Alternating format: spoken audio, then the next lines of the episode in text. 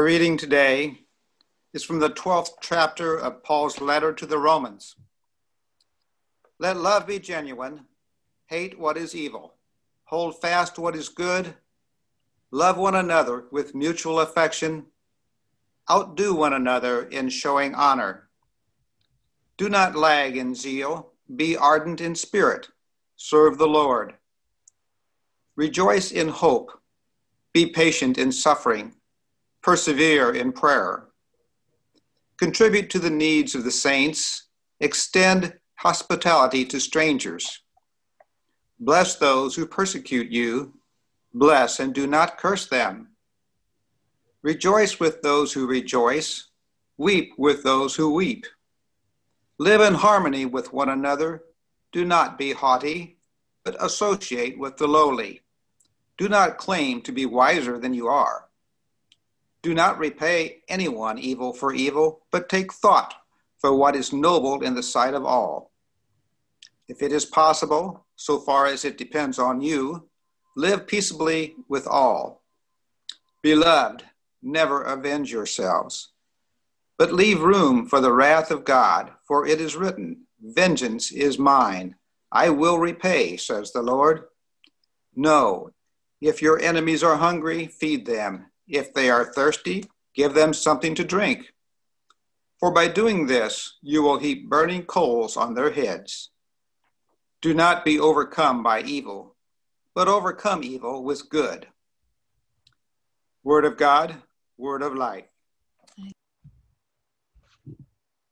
This morning, I want to call our attention back to that beautiful passage in Romans that Paul wrote let love be genuine, hate what is evil, hold fast to what is good, love one another with mutual affection, outdo one another in showing honor. He tells us do not repay anyone evil for evil, but take thought for what is noble in the sight of all. And if it is possible, so far as it depends on you, live peaceably with all. Beloved, never avenge yourselves, but leave room for the wrath of God, for it is written, Vengeance is mine, I will repay, says the Lord. No, Paul writes, if your enemies are hungry, feed them. If they are thirsty, give them something to drink. Do not overcome, be overcome by evil, but overcome evil with good. And his words echo the words of Jesus, who had also said, Love your enemies. Do good to those who hate you. Bless those who curse you. Pray for those who abuse you. Beautiful words. It's hard to find examples of people doing that, though. I don't see a lot of loving of our enemies these days, especially not in the news and not on Facebook and Twitter and places like that, not in the speeches given by either party at their national conventions. I'm not seeing a lot of loving of our enemies. Christians on every side, my Christian friends, and sometimes me included, I'm not immune from this, we are instead spewing out words of judgment and blame and intolerance and ridicule. We're ridiculing other people.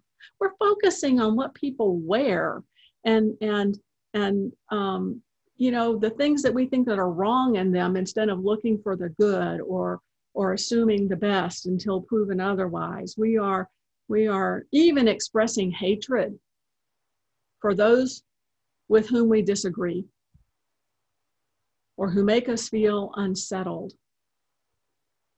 I'm not so sure the world is going to know that we are Christians by our love. And it's not in human nature to love our enemies. It's really not. It's in human nature to fight our enemies, to destroy the enemies, to drive the enemy away before somehow we think they're going to get us. But if we fight hate with hate, if we become evil in fighting evil, well, then there's nothing that's going to be left but hatred and evil. So Jesus says, Love your enemies, let go of vengeance. This is the only way to change the world. Embrace forgive. Do not be overcome by evil, but instead overcome evil with good. I don't know about you, but I could use some examples of that. It would be nice to see some signs of that in the world, what that looks like to love the enemies so that everyone is transformed by good. So I did a little digging because I needed to be preached to this week. I needed those signs of hope.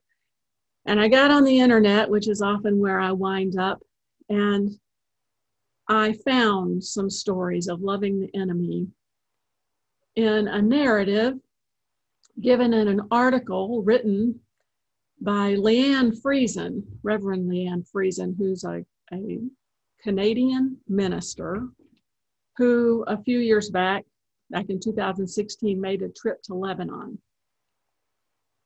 She wrote in ChristianWeek.org an article about that trip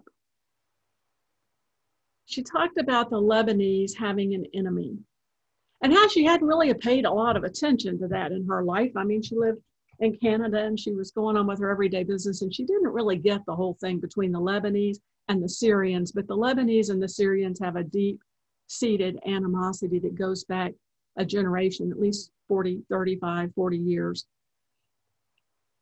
She said while she was there, she began to hear stories about the enemy that in a sermon, a Lebanese pastor told his story, and he said, My father was killed by Syrians. A woman described her experience. She told Pastor Friesen, she said, I stood at gunpoint before the Syrian soldiers, holding my baby and praying that God would take me first. Another church leader recalled how the entire town of their congregation had been under siege by Syrians for a hundred days. For a hundred days, they could not get food or medical supplies or anything into their city. As she was there, she heard story after story after story of pain and loss and grief and she said, with an aching heart, she began to realize, I don't get it. I really don't understand because I've never really had an enemy, not an enemy like that. She says, Yeah, I know real, we try really hard to create enemies for ourselves on Facebook debates and in pseudo internet rage and all of that. But she said, Father, forgive me, I don't get it at all. I have never had to love when hate runs so deep.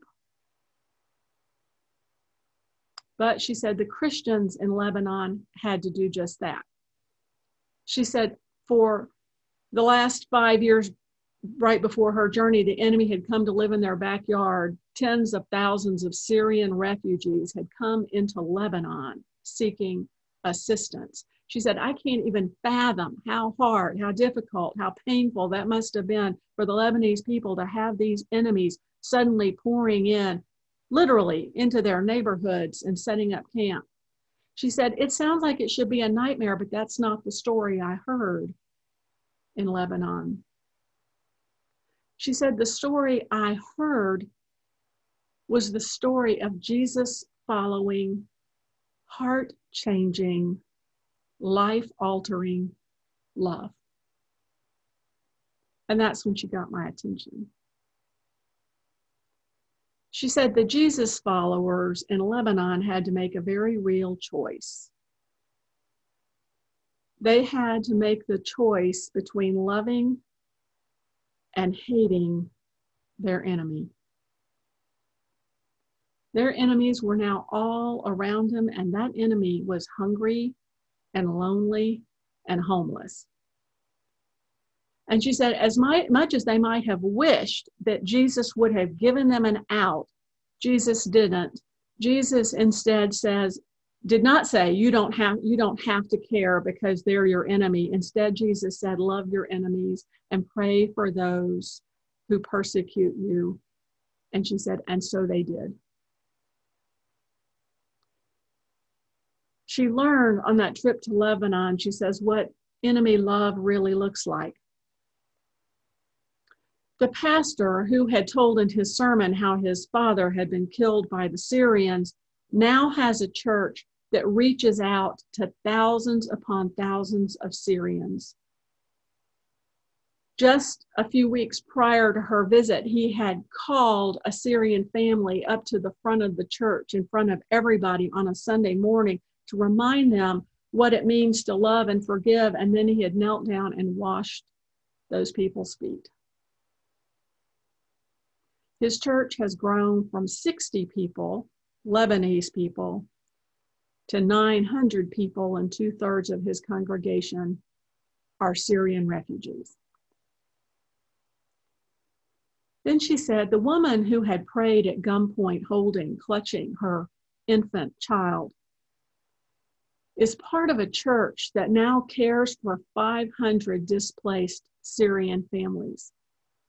She has her own Syrian family that she visits every single week. Every week, she has tea with her enemies. Except now, of course, they're not her enemies, they're her friends. She told Pastor Friesen that learning to love her enemy was the biggest challenge she had ever faced in her life, and yet in doing that, she has received such great blessing. And then there was that town that was under siege for 100 days and couldn't get food and couldn't get medical supplies. Well, now that town has a church working tirelessly to care for 2,000 Syrian families. They started out hoping, thinking they were just going to help 100. You know, that was going to be a stretch, trying to meet the needs of 100 families.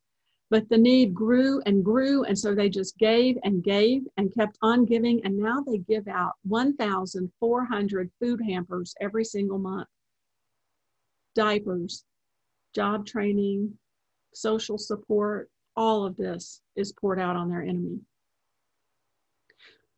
When they asked the families what their greatest need was, the answer on the part of many of the Syrians was education for their children while they were in these camps. So, in response, the church started a school in their basement. And when they ran out of space in the basement, they started setting up tents outside and the people of the congregation volunteered to be the teachers of the children.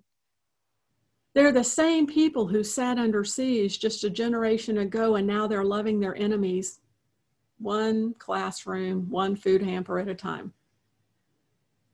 The same church runs day camps every single week. Every week. They have a bus that brings the children in in the morning for a morning camp, and then they do it again and bring in different children in the afternoon she met one of the men who works nonstop to make that day camp happen. She says, I was already kind of at the brink of my emotional cup from seeing and hearing all of these stories and watching all of these beautiful children get to experience this camp and this joy. And she met this other leader who said, You know that man that you just met, the one you were just talking to? His brother was killed by Syrians. And now he loves these children with all his heart. She said, That put me over the edge. I know something about le- losing a sibling. She says, My sister died because of cancer. She said, I don't think I could ever love cancer. I can't imagine ever doing that. I don't know if I could love what killed my sister. And yet, this is what that man does. He loves his enemy every day in a practical, tangible way. He sings songs to his enemy, he hugs them, he drives their bus. When I think about what stands out, she says, most from the time in Lebanon is seeing over and over again the lived practice of the teaching of Jesus to love your enemies. And even more, it was seeing what I already knew deep down. She says that loving like Jesus taught us changes things. It's changing Lebanon. For every story of someone who has known hate, she says, there is another story of someone who has now experienced love and who says, Tell me about this Jesus. Many of the churches can barely keep up with all the people that God are sending their God is sending their way. The hearts of those who had once called Syrians their enemy have also changed because now they have found the means to heal and to forgive and to be whole. She says, I don't know a lot about loving my enemies, but after two weeks in Lebanon, I know a lot more. It made me start thinking if love can change Lebanon, maybe loving the enemy could change us. If we want America to be great, if we want the world to be great, if we want our own neighborhoods to be great, then maybe we have to start with something really small, just trying to love the people with whom we disagree. Like maybe not saying unloving things or ridiculing people or sharing those kind of hateful cartoons and memes on social media. Maybe it's not saying unloving things about other people, even if we don't like their politics, and instead being kinder and gentler and less judging and trying to shine a light on the good that was in every single human being. To find something nice to say. To do as Paul says and rejoice in hope and be patient in suffering and persevere in prayer and bless those who persecute. To live peaceably with all. To love God as God has loved us. When God hung on a cross and said, Forgive them, Father, they know not what they're doing because such love just might change the world. Amen.